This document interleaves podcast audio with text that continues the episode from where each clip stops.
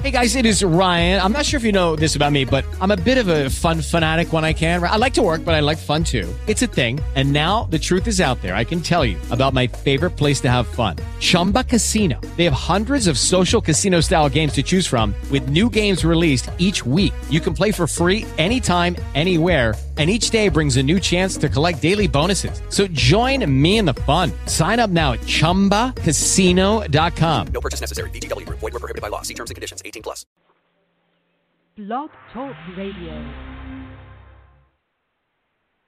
Our game is like a boxing match. We we are like two heavyweight, you know, boxers in the ring. You're going to give a blow, but you're going to take one, and you got to give one back and you just got to stay on your feet until you can get that knockout punch. Hey, you guys, this is Carlos Torres, Major League Baseball player, and I've been around a lot of gloves in my life and in my days. And I tell you what, go to VinciPro.com to check out real quality, best leather, best craftsmanship, everything all together, the whole package. Go to VinciPro.com. If you drink a Yoo-Hoo and you don't like it, I will give you your money back. And now it's time for your host, Jared Roges.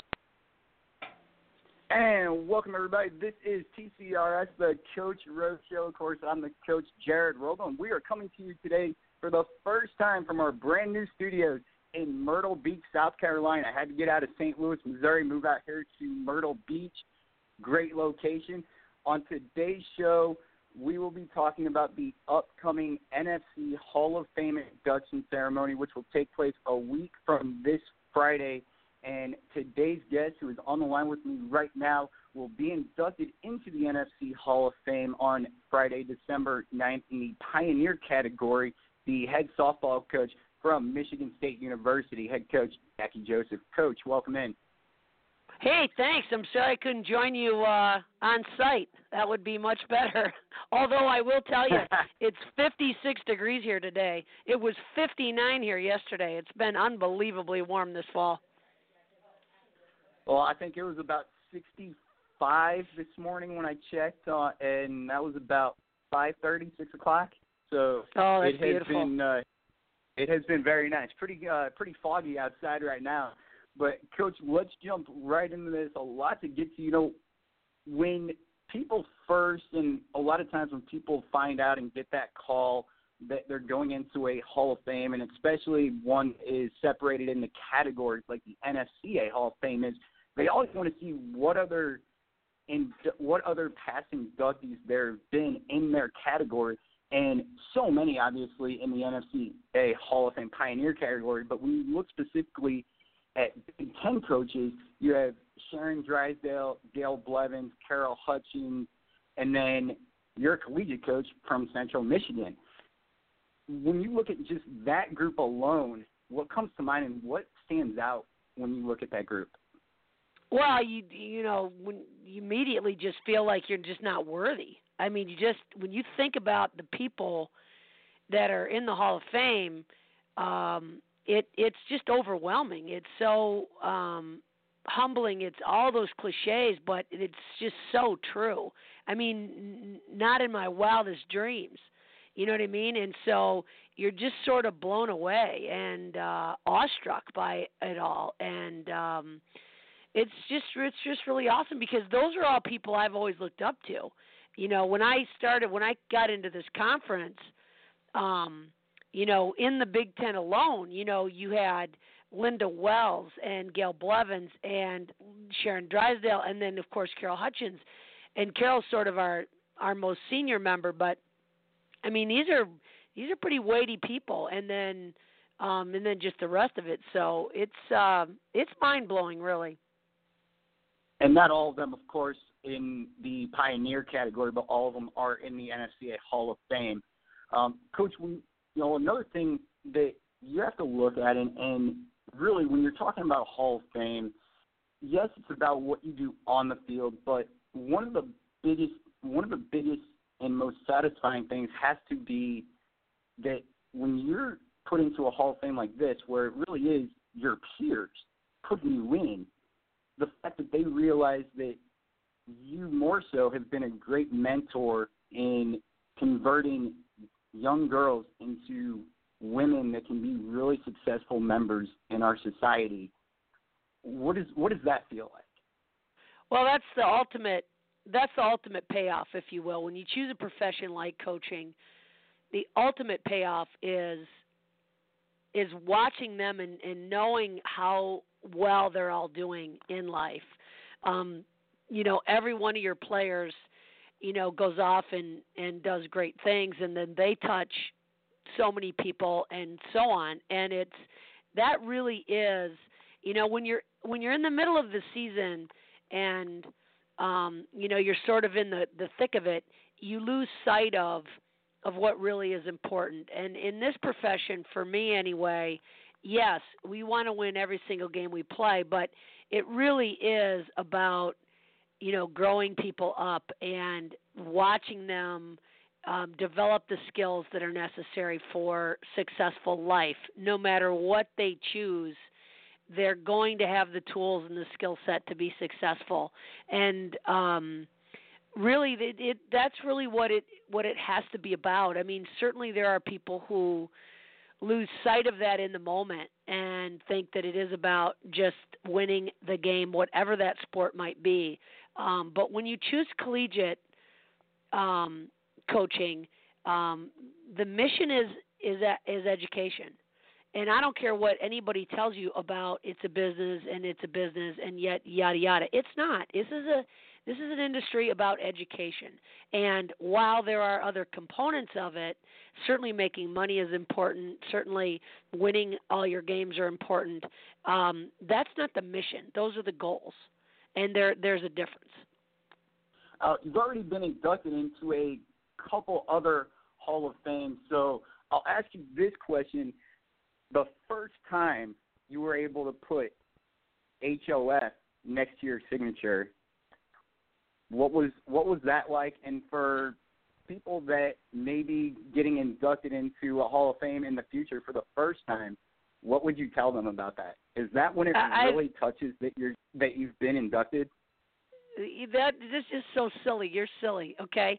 I would never write H O F next to my name. I mean, that's just you know what I mean. It's like that's just not really you know who I am. That would be like really odd for me. But I when I first the first Hall of Fame was my high school, and I will tell you, it is as humbling.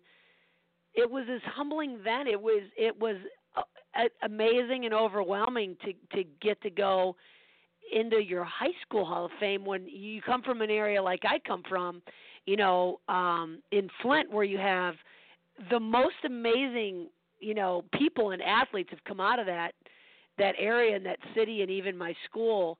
Um so that was awesome and then to go in as a team is is even different and as special. You know, going in as a team at at, at my alma mater, Central Michigan. Um, and then this is the ultimate you know because i've chosen this life as a you choose a profession and so it's what you've dedicated your life's work to um and so it's it's really even a whole nother level but i you know i doubt i'll ever reference it. I mean people bring it up obviously when you you know you get paid to speak and you know it's important that you have credibility i guess um which is great. And my staff makes pretty good fun of it you know they they chant sometimes which is funny when i do something but uh but it's just you know it's not what it's not why i think most people they don't get into it hoping they're going to get something like this this is just sort of what happens you know if you're just super fortunate and blessed which i've been so 28 seasons as a head coach, entering your 29th. Lots of softball in those 28 years. What moments, if you could pick a couple moments, what moments really stand out and, and mean the most to you during that time? Well, I think for sure, like getting that first head coaching job. I mean, I remember, you know, how many times I got no, how many interviews I went on and and how many jobs I applied for and got no before I forgot that first job. You know, so you're always grateful to this. To for me, it's Bowling Green State University in Ohio. That that first opportunity to become a head coach, and then that first championship, you know, is always special. Um, you know, at Bowling Green, and then, you know, then certainly winning the Big Ten tournament up here uh, one year and going from an eight seed to to beating Michigan and and then beating um Northwestern and Illinois to go to a you know to go to get into the, NCAA's in a year you didn't think you were going to go. Um you know, and then there's like regional games, like regional NCAA games that you didn't think you were supposed, you know, you weren't supposed to win. We beat A and M, we beat Oregon. I mean, big games like that, you sort of remember. But, you know, for me, I love game day. I've always loved game day, and I think that's what's kept me in it for so long is just game day and the game. I love the game. Um, but in terms of this opportunity experience, I'm going in not so much because I've won games or lost games, but because I've always been able to see a bigger picture about where the sport could go and how we could position ourselves so that we experience success that we're experiencing now with regard to television and um and just serving on various committees and things to position the sport um to grow. And um you know so it's really those are also very rewarding um opportunities you know to get to sit on the NCAA softball committee and and to to get to be in the room when major decisions are made about the game. You know do you bring fences in? Do you move the mound? Do you change the ball? Do you um restructure regionals? Do you um you know change formats at the world series? You know what do you fight for and why? And how much time do you spend with TV people and what can you give them to help them do their job better? You know, those are there have been a lot of changes in our game. You know, when it comes to um advancing and it certainly isn't one person, it's groups and tons of people. Um you know the rules people who change the specs on the bats, the rules people who change the specs on the ball, et cetera, et cetera. All of the things that people love about the game today that wasn't true about the game before. Um, so those are those are some of the things I really enjoyed. Coach, let me ask you this to to piggyback off of that answer there. Biggest rule change over these last 29 seasons that has affected the game of softball the most on the college level? Well, in the beginning, there were major fights in terms of who gets to go to regionals and how regionals are structured. And I will point to one thing that I think is the reason softball is where it is today and college baseball is where it is today and and some of the other sports that are regional not national. And that was a decision that said you must keep regions in regions. Meaning that the Northeast needed to host a regional and the Southwest. That combined with the absolute war that went on during the Clinton administration to add sports, specifically add softball. So let's take these two things separately. Remember, not that long ago, the SEC didn't sponsor softball, and fast pitch wasn't played anywhere south of Columbus, Ohio, on the East Coast, and really uh, east of Texas. So all of the SEC footprint didn't exist for fast pitch. You had one random team. South Carolina was the only school playing fast pitch softball. And our first executive director, the first full time one, Ray Allison, she set out to make sure that schools added that sport specifically. And that was a full on assault to make sure that Title IX was defended and that it was uh, and that when schools realized they weren't to they were to lose lawsuits that they chose softball to be the sport that they added. That and the fact that we insisted that regionals remain in regions. So for example we had to incentivize athletic directors wanting to invest in a sport and they were not going to invest in a sport they didn't have access to the championship in so if you didn't think that your team could ever make it to regionals or the College World Series, why would you invest in that sport? So those two things combined, I think, really made sure that the sport remained national. Now the last I don't know how many years it was, they the the championships cabinet passed a rule that said if you were a top 16 seed, you must host. You must have the opportunity to host if you bid, and, and that was a disastrous. Um, that's been disastrous for our sport, in my opinion, because you now you have underrepresentation in regions and that wasn't something that came from softball. That was something that came down for all sports across the board. So that's been a difficult thing, and um, and and frankly, as I sit here, um, I don't know where we are with reversing that decision for our sport because it's different if you play inside whether you play outside. That makes a massive difference in terms of um, in terms of sports, especially in a sport like ours where we think February is spring, which is ridiculous so anyway, those are some of the things that are always being fought and planned and plotted and designed behind the scenes by, like I said, a lot of people. Oh, as I mentioned, you're going in in the pioneer category, which um, honors NFCA members who have uh, contributed to the sport through service, leadership, participation, and/or coaching, and exhibits uh, high professional standards of ethics, integrity, sportsmanship, and honesty kind of go through a little bit of those and and how those shape the way that you are as a coach. Well, I think that you know, for me, those things all came first.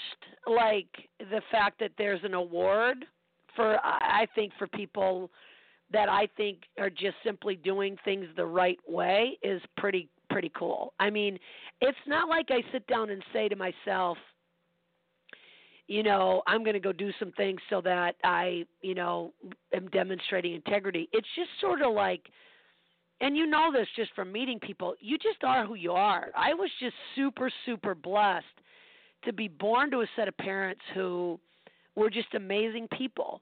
And I was raised in an amazing time uh, at the growth of the sport you know it's it's not that a lot of people don't exhibit the same things they do. It's just that i was blessed with opportunity at the ground floor. You know it's it's the coaching association was like 20 people when i got started you know and so sometimes people have opportunities that you get in on a business let's say when it's first starting. And um you know and that's what happened for me. I just i was in the right place at the right time with I think just a skill set that um that I was just raised with and um so that's just sort of how it evolved. I mean, you know, there are hundreds if not thousands of people who exhibit all of the same skills. Um it's just sometimes, you know, now the you know, the group is, you know, 5,000 people and um and that's just the members. Um but certainly there are you know four times that you know people coaching softball at different levels. Um but collegiately you know i just i was in at the right time right place right time with the right mentors helping me. And um you know it's just been awesome. We're going to take a 30 second break. We're going to come back on the other side and get into a little bit of a preview of how your team looks for the 2017 season if that's all right with you coach yeah, absolutely. Thank you. Our game is like a boxing match. We we are like two heavyweight, you know, boxers in the ring. You're going to give a blow, but you're going to take one, and you got to give one back and you just got to stay on your feet until you can get that knockout punch. Hey, you guys, this is Carlos Torres, Major League Baseball player, and I've been around a lot of gloves in my life and in my days. And I tell you what, go to VinciPro.com to check out real quality, best leather, best craftsmanship, everything all together, the whole package. Go to VinciPro.com. If you drink a Yoo-Hoo and you don't like it, I will give you your money back. And now it's time for your host, Jared Roges. And we're back here live on TCRS, the Coach Roges Show, talking with Michigan State University head softball coach Jacquie Joseph. And Coach, let's talk now a little bit about your team. You know, after this fall, where do, what is the biggest improvement your team made um, this fall that is going to you really feel prepare them well for this coming season? Well, I, I'd say I couldn't be more excited about this spring because number one, we have so much coming back from last year's team that I thought really took a huge step um, in two categories, both on the mound and offensively. Um, we have Christina Zaleski returning um, from last year. Big, strong power pitcher, hit 70 on the gun many times. Um, really came into her own the last three weeks of the season. Um, you know, and and then you know we've just been able to when that season ended, you can always tell, you know, based on the reaction of your team when you lose a game that we thought we should have won, and we lost a game we took a two-run lead into the seventh and lost to Illinois, um, and um, the kids were so devastated, and um, and so I think that really launched us into the summer. The way they prepared, the way they came in for the fall. We have more depth on the mound. Um, I think, uh, in addition to Z, we have Bridget Rainey who made huge strides over the summer, and then we're going to get a player back who'd been who redshirted last year as a pitcher, Valerie Calf, and then we got a freshman pitcher in from Georgia that we think very highly of. In addition to another gal that just had huge improvement over the summer, um, and she didn't pitch at all last year, a couple innings here and there. So we're deep on the mound, and I think we're strong and experienced on the mound. And then we have a tremendous amount of our offense back from last year. And then our freshman class, you know, there we can already tell that those kids are going to make a big difference. So I think like any team, you know, they're going to look to how healthy are you on opening day. You know, we've still got several question marks in terms of, you know, um, rehabilitation over the fall, summer and fall.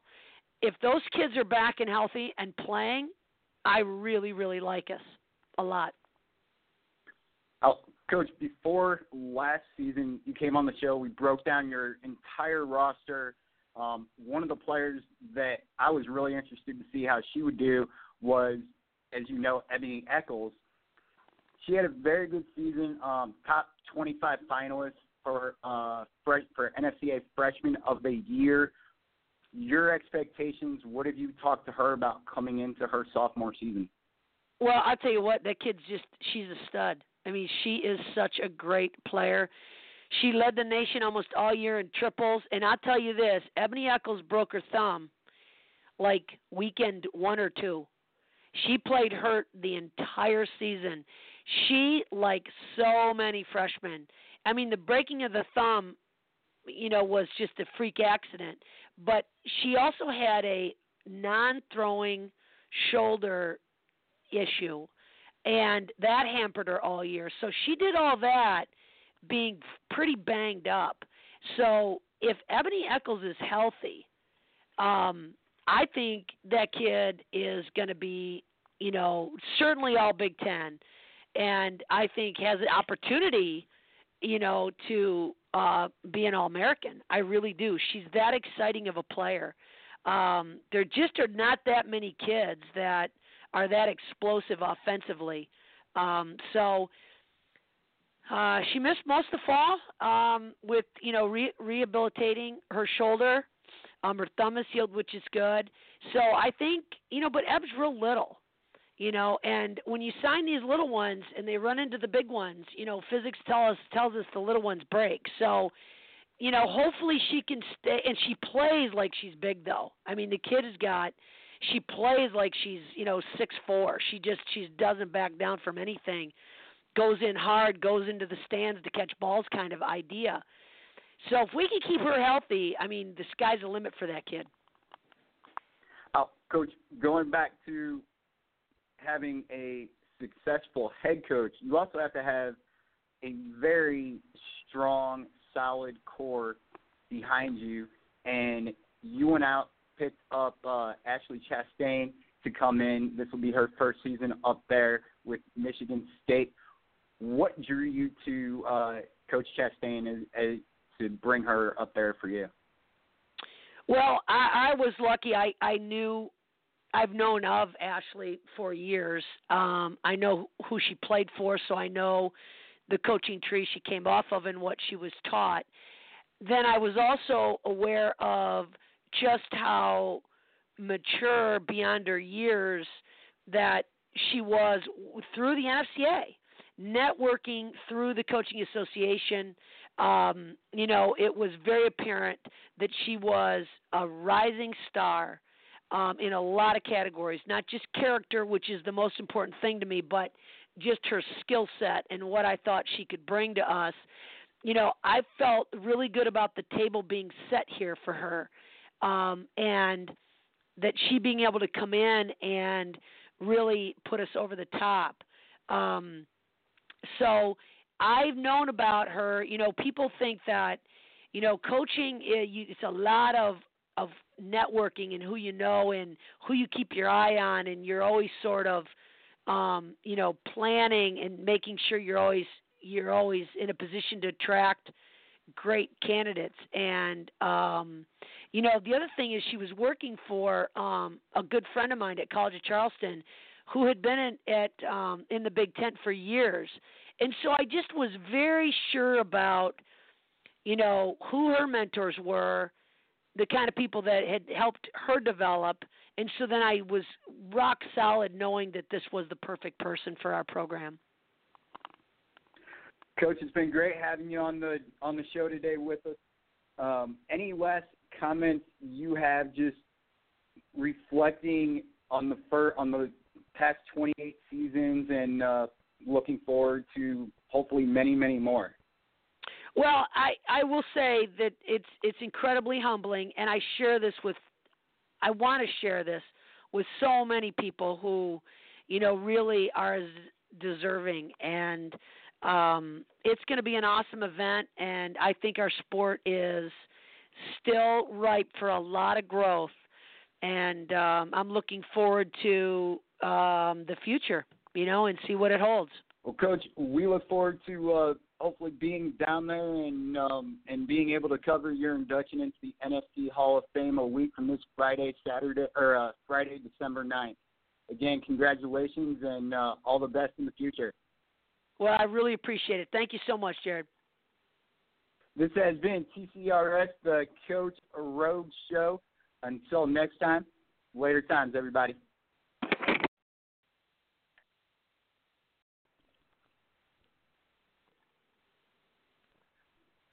Lucky Land Casino asking people what's the weirdest place you've gotten lucky? Lucky? In line at the deli, I guess? Aha, in my dentist's office. More than once, actually. Do I have to say? Yes, you do. In the car before my kids' PTA meeting. Really? Yes. Excuse me, what's the weirdest place you've gotten lucky? I never win and tell. Well, there you have it. You can get lucky anywhere playing at LuckyLandSlots.com. Play for free right now. Are you feeling lucky? No purchase necessary. Void where prohibited by law. 18 plus. Terms and conditions apply. See website for details.